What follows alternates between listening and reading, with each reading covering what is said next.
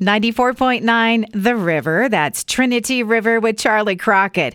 Monday night, free range report time. I'm Debbie, and the moose running around Boise's North End today. Yeah, raise your hand if you were watching for those updates all day. I was. And then when I saw the photo, it's like, it's just a baby.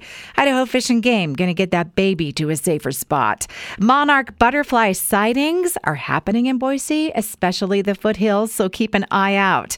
The Ruth Melichar Bird Center needs volunteers to take care, well, a lot of orphaned ducklings this year, along with other bird duties, so go to their website if you can help.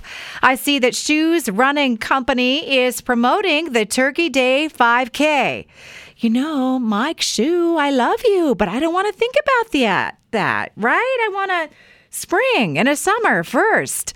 Recipe trend? Put a whole onion in the microwave, drizzle it with oil of choice and seasonings, and cook until the layers start to separate.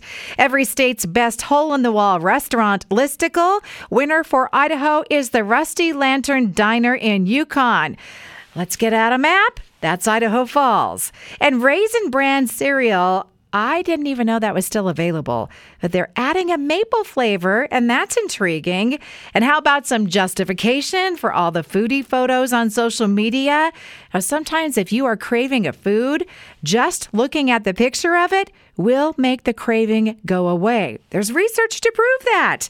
And the skip challenge on TikTok. Yeah, did you check your skipper skills?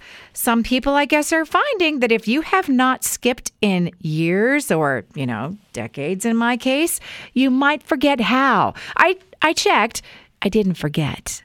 That's a wrap on the Free Range Report tonight. Past editions at river boise dot com and on Apple Podcasts.